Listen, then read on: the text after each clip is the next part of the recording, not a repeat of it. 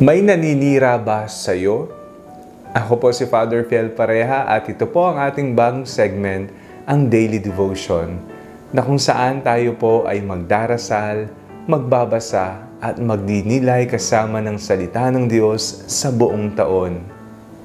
Manalangin tayo. Sa ngalan ng Ama, ng Anak at ng Espiritu Santo. Amen. Halina, banal na Espiritu, liwanagan mo ang aming puso at isip nang maunawaan at maisabuhay namin ang iyong salita. Amen.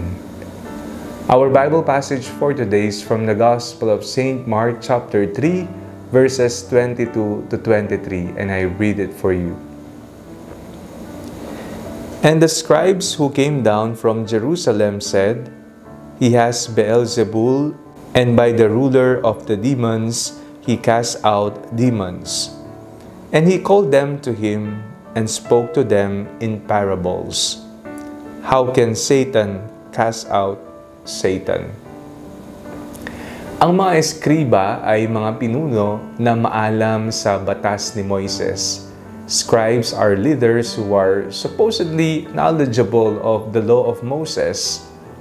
Ngunit lumaki ang kanilang ego. Sila ay naging mayabang. Ang mga eskriba na nasa ebanghelyong ating binasa ay tila ba nabulagan na sa kanilang kaalaman.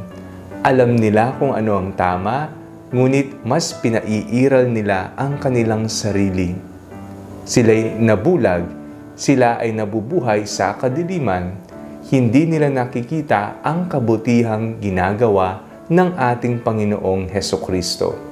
Ngunit kung titingnan natin, nakita natin ang mga eskriba at nakita natin ang ating Panginoong Kristo, si Jesus na pinagbibintangang sinasapian ng masamang espiritu ng mga eskriba, kung titingnan natin, sino ba ang parang sinasapian ng masamang espiritu? Hindi ba ang mga eskriba na tanging ibinibida ang kanilang sarili at hindi nila nakikita ang tama, ang mabuti, ang mga gawa ng ating Panginoong Kristo. Sa panahon na tayo ay sinisiraan ng ibang tao, kahit wala naman tayong masamang ginagawa, wala tayong inaapakang tao, alam natin na tama at sinusunod natin ng kalooban ng Diyos, huwag tayong mangamba. Huwag tayong paapekto sa sinasabi ng iba. Ipagpatuloy mo ang mabuting nasimulan.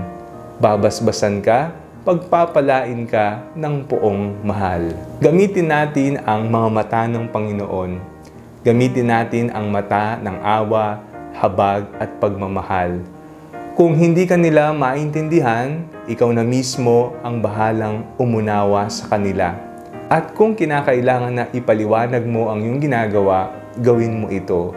Basta alam mo sa sarili mo na tama ang iyong ginagawa, mabuti ang iyong ginagawa, at ito ay naayon sa kalooban at utos ng ating Panginoong Kristo. Huwag tayong manira, huwag tayong magbintang.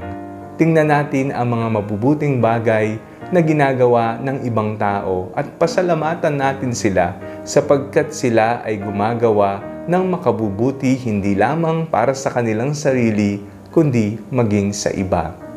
Huwag tayong magbubulag-bulagan, huwag tayong mabuhay sa kadiliman, Huwag nating tingnan na tayo ay mas mataas sa iba at sila ay pawang mga mabababang uri ng tao.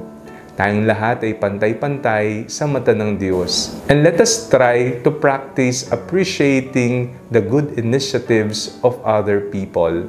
Let us be inspired by them. Manalangin tayo. Panginoon, maraming salamat po sa inyong kagandahang loob Maraming salamat din po sa pagsusugo sa amin ng mga taong gumagawa ng mabuti, ng tama para sa kapakanan ng nakararami. Nagpapasalamat po kami sa kanilang inisyatiba at bigyan niyo po sila ng ibayong lakas upang marami pa po silang matulungan. Sa ngalan ni Jesus na aming Panginoon. Amen. Sa ngalan ng Ama, ng Anak, at ng Espiritu Santo. Amen. Huwag niyo pong kalimutang i-like ang video ito, mag-comment po kayo, and share it with your family and friends. God bless you.